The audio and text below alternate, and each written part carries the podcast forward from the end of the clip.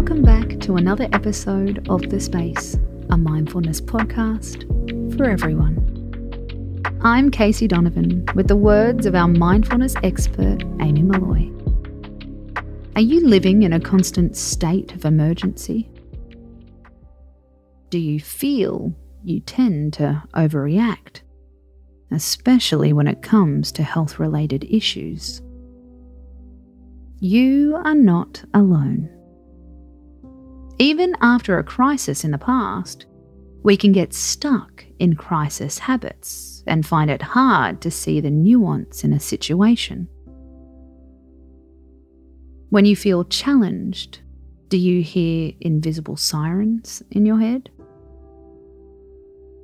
Does even the smallest thing send you into a state of inner panic? The good news is we can soothe our senses. Try this simple but powerful affirmation. This is not an emergency.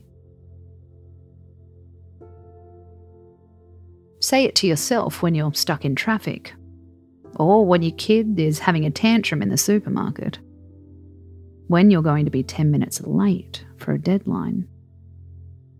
This is not an emergency. When you're slightly challenged, notice the response of your nervous system.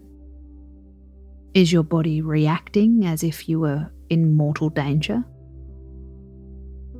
See if you can calm your heart rate with those words. This is not an emergency. It's amazing how this simple reminder can make a real difference. Getting better at not overreacting will help you to cope when there really is danger. The goal is to get in total alignment, to trust your feelings and your coping mechanisms when we know what isn't an emergency. We can tell what is. Space out.